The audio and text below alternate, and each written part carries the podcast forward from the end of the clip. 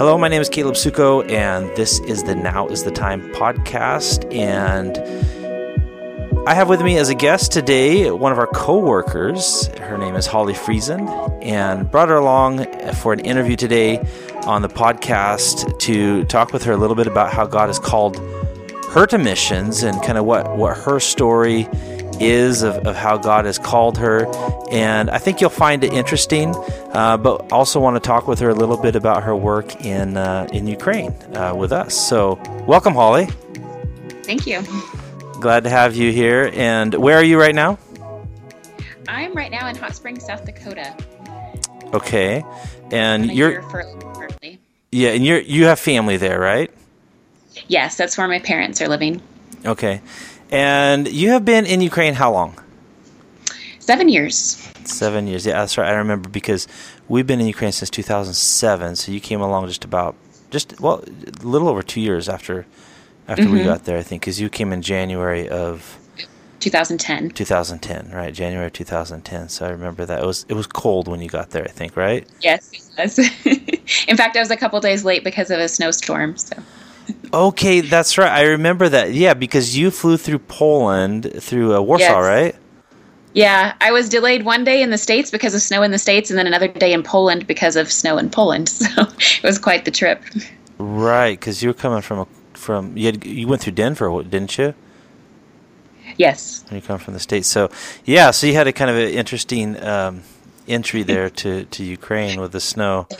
Although I always tell people when, when we talk about uh, Odessa, I say, hey, it's not as cold as you think because yeah. we're, we're actually farther south. Well, we're further south in Odessa than, than where we live here in, in mm-hmm. Washington, where mm-hmm. where I am right now, my parents' house in, in Washington. So so uh, you're on um, you're on furlough. You're visiting your churches. How how much long, longer will you be on furlough? Uh, until August of next year. So uh, I just got back in September, and it's a year furlough this time. So okay. So I wanted to just start and ask you a little bit about uh, how God had called you to missions, and you mm-hmm. know that um, actually I just finished writing this book about calling to missions, and so to me it's just always interesting to hear those stories of how God has called people. And I mm-hmm. think it's helpful for other people who may be considering missions to to hear those stories. So um, mm-hmm. maybe share with us a little bit about your background and and how God began to call you into missions. Mm-hmm. Well, I grew up in a pastor's home, and my dad in our church was always very missions minded. So we had lots of missionaries come through our church and through our home, and I always found it very fascinating and enjoyed listening to their reports, and always had kind of a interest in missions, but it wasn't until I was in junior high one summer at camp we had missionaries that were speaking, and I really felt the Lord burdening me to be willing to go if that's what He would have for me. And so I uh, that week at camp committed myself to. So to how, how old were you at that time? I believe I was 13 at the time.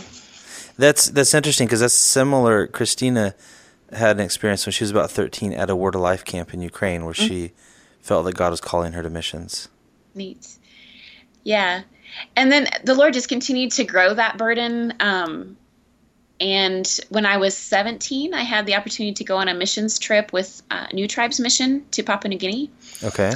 And I was involved with a team that was helping to finish up an airstrip in the jungle area where some missionaries were just um, starting their work.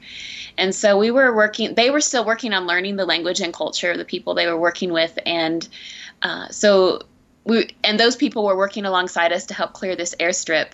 And so we couldn't communicate with them right. uh, without an interpreter, but um, what we could uh, communicate, uh, we worked alongside them. So um, we learned how to somewhat communicate with them. But it was for the first time in my life, I came face to face with people who didn't have a Bible in their language, who had never heard mm. of Jesus Christ, and they became real, real people to me. And right. so the Lord really used that to confirm that burden that I wanted. God had given me so much, and I wanted to be willing to go wherever uh, He needed me to go to make sure that other people had the chance to hear the gospel like I had. So, um, so when you, was that? So I that st- was the. Were you still in uh, high school when you went on that trip to Papua New Guinea? Yeah, that was the summer between my junior and senior year of high school. Okay. Um, we were there for about six weeks. Okay. Okay.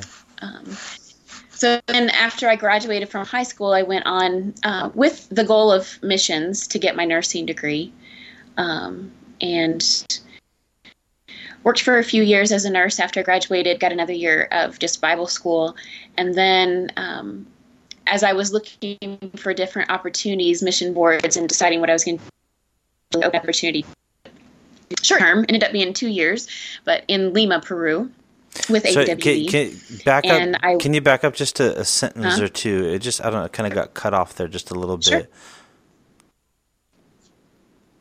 Uh huh. So um, I did a two-year short term with ABWE in Lima, Peru. Uh, I was involved with a pro-life ministry there, and as well as doing some mobile medical clinics, but mainly with the pro-life ministry. And, and they had just started giving medical care at their center and not just counseling. And so my main job was to help them organize the the medical aspect of their center. And the Lord really used those two years to um, give me a burden for pro life ministry as a tool for evangelism and discipleship. Um, I would have said before that that I was definitely pro life, but had never really considered it as something that um, I would use in my ministry as mm. a tool for evangelism and discipleship, but saw how effective it could be, and uh, the Lord really burdened me my heart for that. So let let me also um, ask you. when I finished those. Uh-huh. Want, let me also ask you along those lines. When you think about your trip to Papua New Guinea and then your time in mm-hmm. um, in Peru, were there any uh, mm-hmm. people that you know specifically that you I don't know talked with or that that influenced you further along the road towards missions?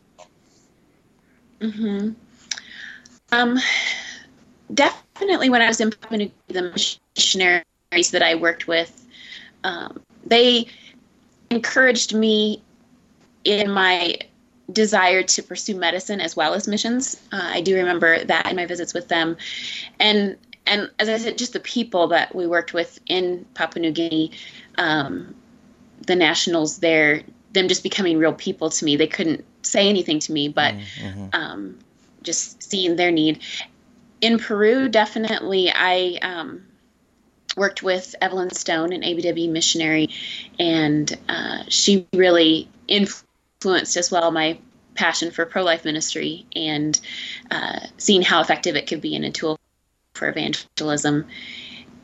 Also, as I was looking at mission boards, even before I went on the there were some college friends of my parents who are missionary in Japan, um, actually not with ABWE, with another mission, but um, they had mm-hmm. visited our home a number of times and were good friends of my parents. So I had corresponded with them about looking for a mission board and how to know where God might want you to go. And they were very influential in just um, encouraging me with things to look for in a mission board and uh, seeing that um, discerning God's will in that. So I really appreciated them as well.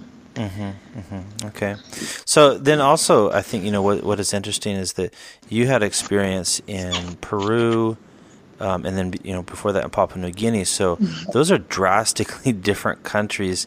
Uh, was there anything that, that made you really think of going to Peru after Papua New Guinea? Like you didn't want to go back to Papua New Guinea, or what was it that that made you pursue that? Yeah, I when I was getting ready to go into like finally make that step into choosing a mission board and going into missions, I really felt at that point that um, even though I really had a burden for the the unreached tribes, that uh, going that route wasn't exactly where I felt the Lord leading me at that moment. Um, and when I was looking, it, it really boiled down to looking at different mission boards and really feeling like ABWE was a good fit for me mm-hmm. um, in philosophy, and then looking at where they could use someone with my nursing skills, and um, and that's how Peru popped up because I had worked as a labor and delivery nurse and in postpartum enjoyed working with the pregnant women and saw that they needed someone at a crisis pregnancy center so it seemed like a good fit so that's kind of how i ended up in peru right okay interesting um, and then, and tell me a little bit more too about the ministry in Peru. So, you already shared it was a crisis mm-hmm. pregnancy type of a center, but how, how did that actually work, and how did that how did that help uh, as far as the churches there and and, and sharing the gospel? Mm-hmm. Uh, the center was seven or eight years old, I think, when I got there, and um, was being had been started to be missionary, but uh, the majority of the volunteers, there were a few other missionaries, but most of them were just from local churches, uh, local Peruvians, and they came from a number of different churches and um, were involved in different aspects of the center, providing counseling or working in reception or helping with prenatal classes. And they also have um, physicians or midwives that would help, uh, had started helping giving medical care. And so they uh, would meet with their with the clients, whether it was a first time visit and they were considering abortion or whether they were then coming for additional support, they had volunteers who were uh, meeting with clients and counseling them, and they had humanitarian aid for them, clothing, and um, other things that they would help um, provide for the pregnant moms. And then the the medical care they had started providing prenatal care had a sonogram um, ultrasound machine, and they would do um, free ultrasounds and uh, prenatal care. While we were there, we started prenatal classes as well, um, helping the women prepare for delivery. Um, and in that, we saw a number of women that would uh, accept Christ as their Savior. Uh, they came in with a crisis pregnancy, and uh, by the time they delivered, many of them had accepted Christ as their Savior and were continuing to be discipled by the center mm, volunteers. Um, another thing that really uh, inspired me for that kind of ministry was mm-hmm. watching the spiritual growth of the volunteers. Mm. Uh, women who maybe before that had taught some Sunday school, maybe sang in the church choir, but now they were actively working with these uh, unbelievers or new believers and discipling them and watching them grow in their confidence in sharing their faith and discipling. Uh, so that uh, was another aspect of the ministry that really excited me, uh, being able to help equip believers from a number of churches and so, see them become more effective. So basically, those those two years that you were there really helped you to to see how that ministry could be effective and, and get you excited about that kind of ministry. I, I imagine. Yes, um, helped me to see how effective of a tool it could be for evangelism and discipleship, not just of clients, but mm-hmm. also of your volunteers. Now, when you when you originally did that two, you know, before or as you were getting ready to go on those two years, were you at that time considering giving your life to full time missions, or were you still kind of on the fence on it? I was planning to go into full time missions. Uh, one of the main reasons I decided to do a short term was because I wanted to make sure that the mission board was a good fit for me. Mm, okay. And so decided to, to do a short term before I jumped in for uh, for uh, long term commitment. But definitely my goal was long term missions. And so that that's interesting. Um, it just I mean when I'm thinking about our our story, you know, we, we had a long relationship with ABWE from early 90s, at least when I was going over to Ukraine. So we always had that connection. But uh, I guess I never thought about that of, of doing, you know, a two year kind of a. What, what do you call that? It's not short term. What, what is that called? Well, it's as long as ABWE will let you go and not become a full time right, missionary. Right. So, but kind of, um, kind of like a testing I, period, a, a hundred or a yeah, yeah, to to see yeah. how how things go. Yeah. Yeah. And when I first started pursuing that, I was open to doing anything from six months to two years. It just ended up that the needs of the field that I chose, um, they needed someone to commit to the two years. And so um, I didn't necessarily go into it thinking I'm going to do a two year short term and then I'll decide. Um, I, you know, well, and I mean, honestly, enough, like if you compare that with, you know, what's usually considered short term, which is usually anything from a week to to maybe a month or six weeks maximum. Mm-hmm. Um, you know, obviously, if you have been in a place for two years, y- you pretty much have seen how things work. You know, the romance is worn yeah. off. Um, yes, the, for sure. Yeah, the there's opportunity for maybe relationship problems with other missionaries or, or friction there, stress. Um, so I think that there's there's very little that, that could be hid from you for that long. I guess I could say. Yeah. So, so I think that says Yeah, a lot that I- you chose to go with ABWE after after those two years. That's that that says that's good. Yeah. Yeah. And I really did love Peru and the missionaries I worked with. And uh, initially, really thought that I would end up back in Peru full time. Really? Okay. Um, but I, I felt like the ministry in Lima, the capital where I was, um, had enough missionaries involved and enough uh, Peruvian involvement that they really didn't need another full time missionary that was just committed to that pro life ministry. And so I started looking at other places in Peru that maybe I could help start a center, and it seemed like the timing just wasn't right. Um, the, the Lord kind of closed those doors, and then I kind of broadened my search to South America, thinking I would stay with the South American team and help. And again, it just seemed like the timing wasn't quite right, and the Lord was closing doors at that point. And during that time was when I got to know Dr. Miriam, who was working in Ukraine. So, when, And- when you say timing wasn't quite right, that just it, it was it just kind of a, a, a number of different factors that, that things just weren't Yeah. working out quite like maybe as yeah, easily either- as you like thought. Yeah, like the missionary team there was interested in pro life ministry, but weren't quite ready to jump into it right then, or there were changes on the team, so that they, uh, you know, families coming or going, so it wasn't the greatest time to think about um, starting a brand new type of ministry, um, or there just weren't the right partners on the ground, or so it, it, it was a variety of factors. So different kind of um, logistical factors as well as personnel factors. I would imagine. Yeah. Yeah, yeah. Okay. So so so then then what made you kind of transition to start thinking about Ukraine? Um, it was uh, meeting with Miriam. Actually, at first it was an email, and it was through a teammate, uh, ABWE missionary on the uh, on our team that was a missionary in Hungary. Gotten to know actually before I even went to Peru, and so she had kept in touch with me, and she knew that I was praying about where God would have me go. And she asked me if I knew what Dr. Miriam was doing in Ukraine. And I said, Well, I knew there was a medical ministry there, but I don't know much about it. And so she said, Well, you should talk to her. So I emailed Miriam, and when she um, explained to me what she was doing with the medical ministry, uh, I was really excited about that. Her philosophy of medical ministry.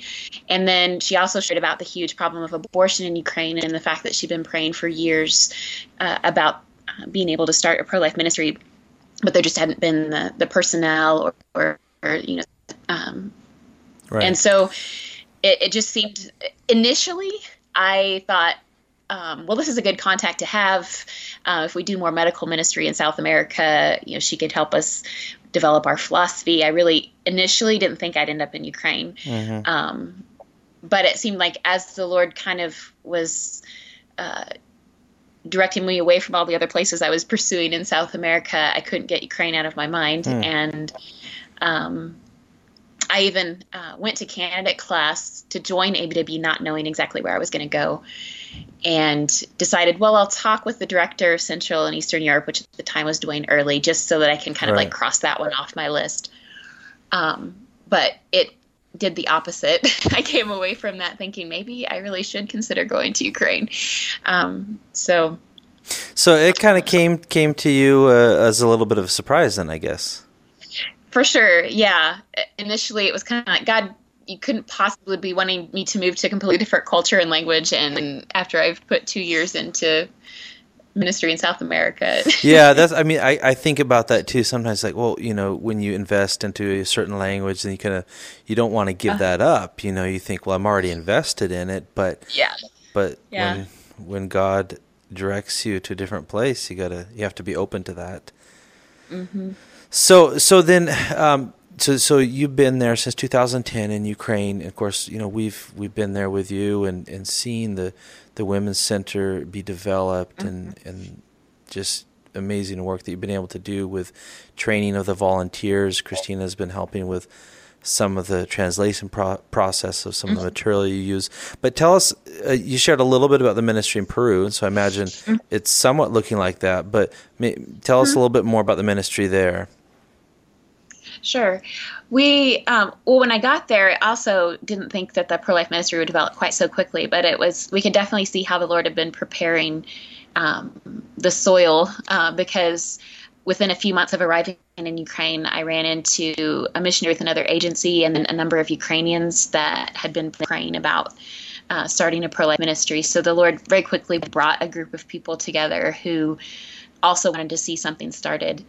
And mm-hmm. um, in December of 2011, we did our first um, Bible study for women for post abortion healing.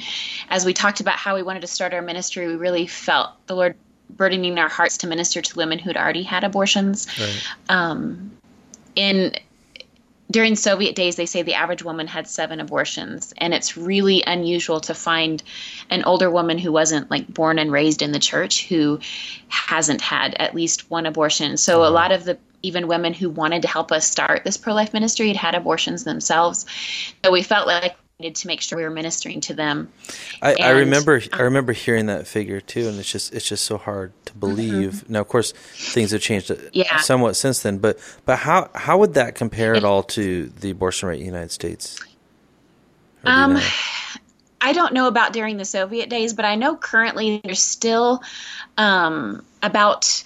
Uh, 25% of the pregnancies end in abortion in Ukraine and about 19% in America in abortion. So it's still a pretty high percentage right. in the States, but um, even higher still in Ukraine, even though the abortion rates actually have gone down um, since 2001, they've started to decrease mm-hmm, mm-hmm. Uh, in Ukraine, mostly due to the availability of contraception. Um, mm-hmm. I think, think I see in talking to patients and clients at our center, there's not so much a change in mentality uh, board's abortion. It's just that they've come up with other ways to um, prevent a pregnancy, right. whereas before they just used it as their only form of birth control. Right, right. So, um, but but yeah, so we started off with ministry to women post abortion, and, so how God really blessed that. We use a Bible study called Forgiven and Set Free.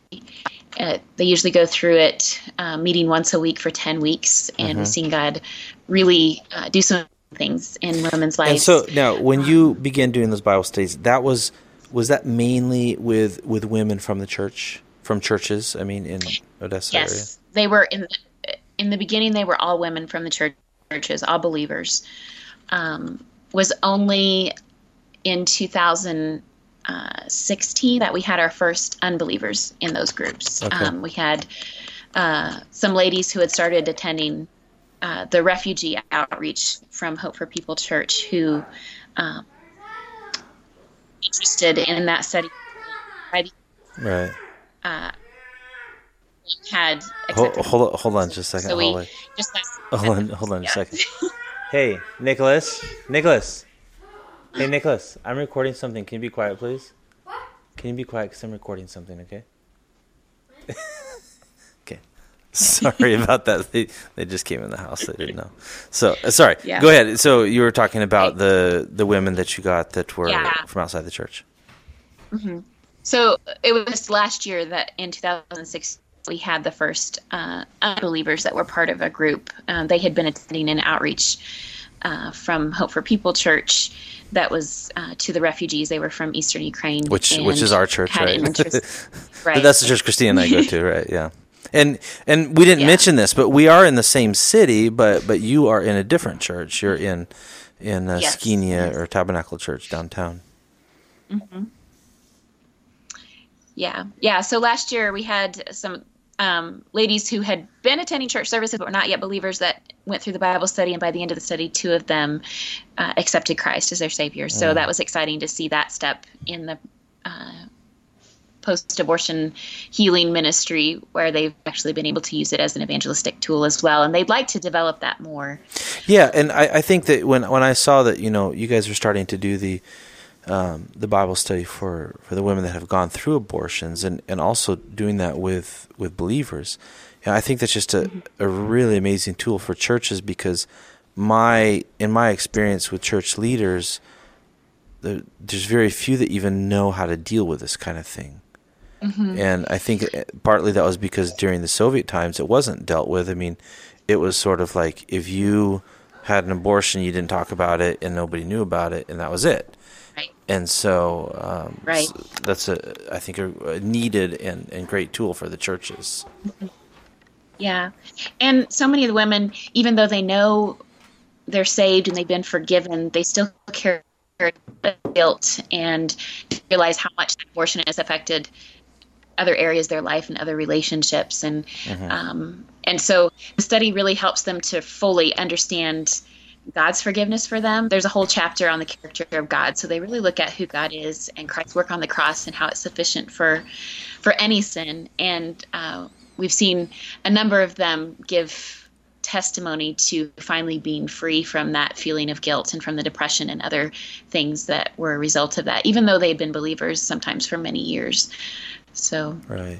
So and then now, so but tell a little bit more about the work that the center is doing now. You guys have a, a facility that you're renting, and you're actively using that. How does that center work? Uh-huh. So in 2014, then we were able to open the Women's Center, which is a center where we our goal is to help women with uh, crisis pregnancies. Uh, we want to help them choose life for their babies, but also our main goal, of course, is evangelism. Um, and so we are always seeking to develop relationships with them so that we can uh, share the gospel with them as well.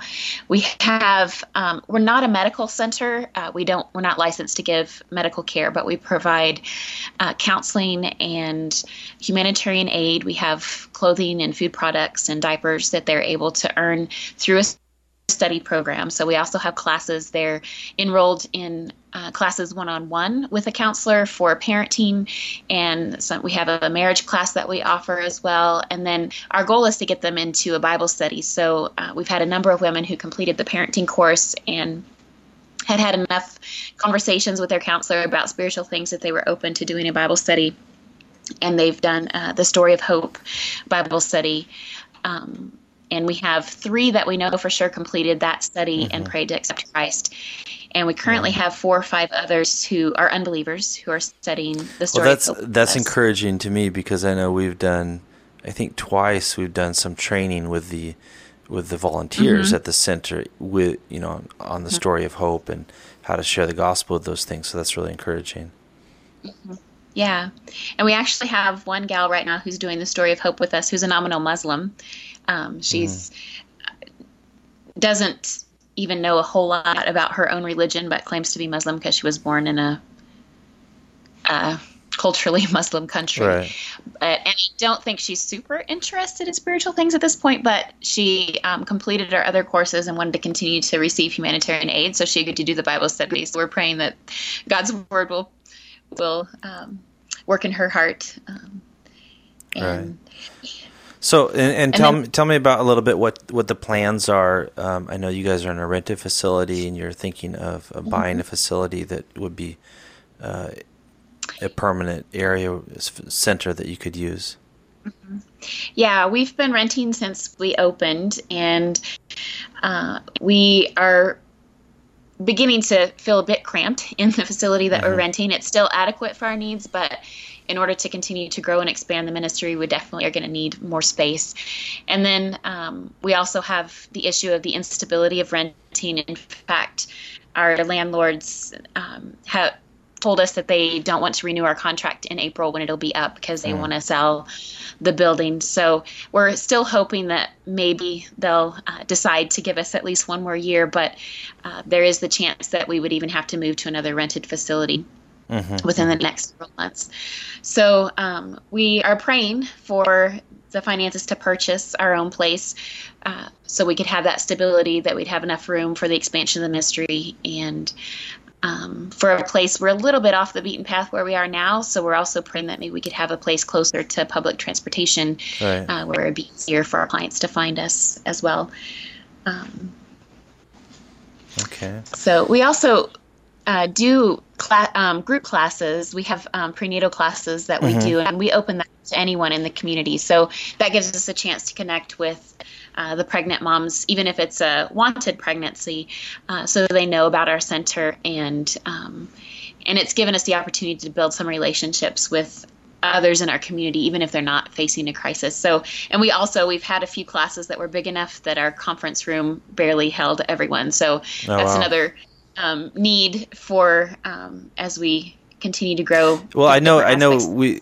we've done the, those trainings in, in that room too. I think that's the room you're talking about. Yes. So it's not a real yes. big room, but I think no. I don't know that they got 15 and maybe 20 in there maximum, I suppose.